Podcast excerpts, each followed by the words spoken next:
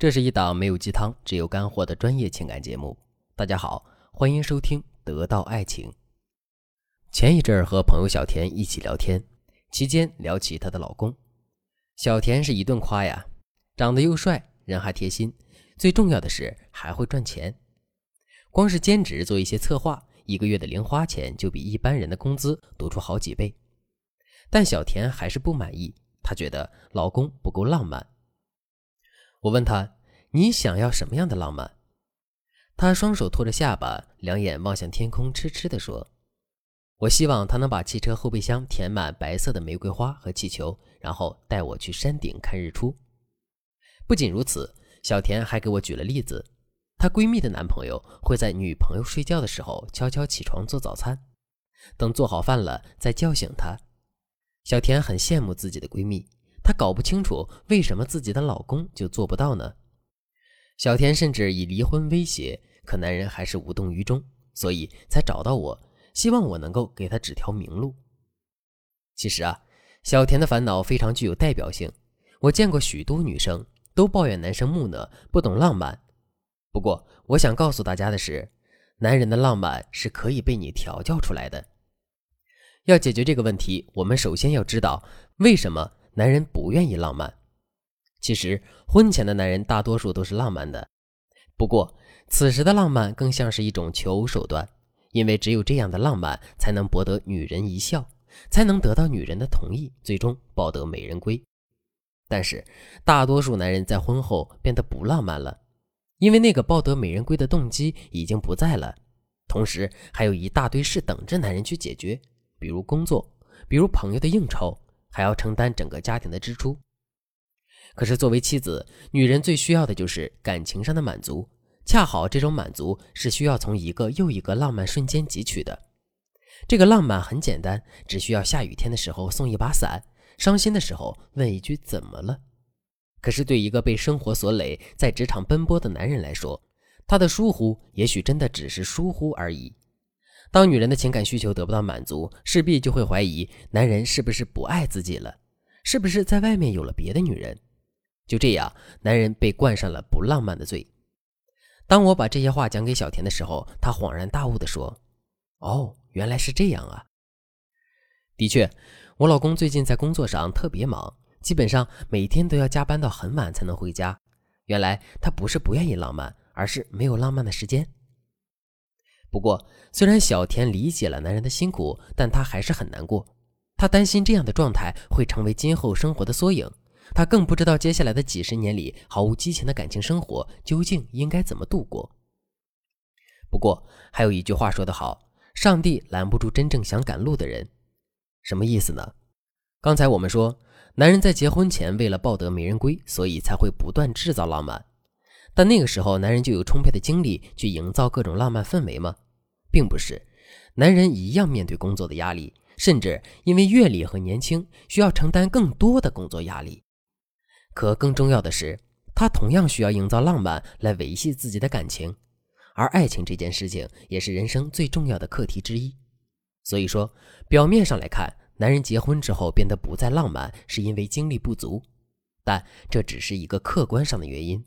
更主要的原因是，因为他失去了浪漫下去的动力，所以要想让男人婚后也能保持浪漫，并不是简单的表达诉求，告诉他喜欢什么气球、烛光晚餐，而是通过一些方法激发男人主动营造浪漫。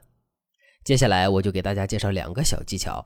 不过，如果你们因为一些原因导致了误会，甚至是矛盾，当下最要紧的就是解决问题，否则的话，乱中求浪漫也只能是火上浇油。赶快添加微信文姬零幺幺，文姬的全拼零幺幺，我们的咨询师一定能够帮你解决难题，重归于好。第一个办法，降低你要求的浪漫指数。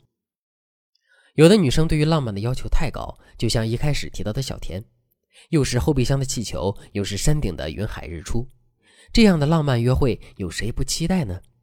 可是姑娘们，心急吃不了热豆腐。不要一说老公浪漫一点就埋怨他、指责他，甚至和他大动干戈。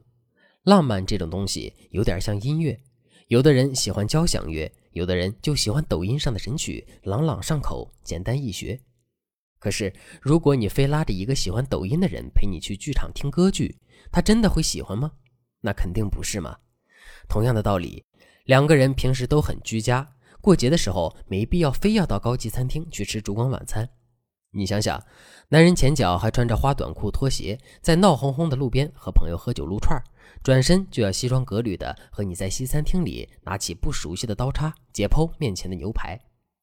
这对于习惯了烟火气的男人来说，简直比用刑还难受。也许你沉醉在仪式感带给你的浪漫中，可你的老公却被修身的西装束缚，被蹩脚的餐具折磨。此刻的他脑海里肯定只有一个想法，那就是赶快逃离。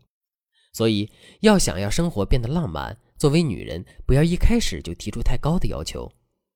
那问题来了，没有烛光晚餐，没有烟花流星，还怎么制造浪漫的氛围呢？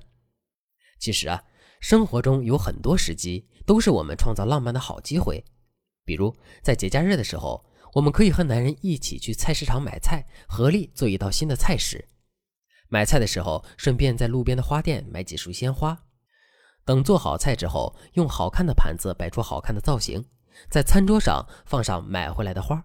如果有蓝牙音箱的话，可以再放一首轻柔的音乐。最后，我们和男人打趣地说一句：“亲爱的。”我们这也算烛光晚餐了吧，哈哈。可能这样的浪漫相比真正的烛光晚餐是比较简陋的，可正是这样的浪漫，不仅满足了你对仪式感的需求，也让他在自由的空间里得到了解放。更重要的是，当他看到你的笑容，等下一次节日的时候，搞不好还会主动提出再做一次。有这样的意识，还怕以后生活枯燥无味吗？浪漫从来都是物质的堆砌。有心，一片树叶也能成为爱的见证，而浪漫的一步步升华，就像是走路步子跨太大，容易摔倒，从不起眼的小事反而心想事成。后来，甜甜按照我教给她的方法，陪着老公一起出差，然后在出差的过程中制造了一些浪漫瞬间。这趟出差，小田的老公不仅生意谈得很成功，也感受到了浪漫的力量。回去之后，男人立马订了国庆去海南的机票。我现在还记得小田告诉我这个好消息时激动的语气。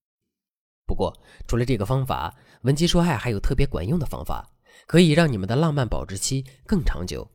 想知道究竟怎么做吗？时间关系，今天就不能多讲了。下节课我等着你们。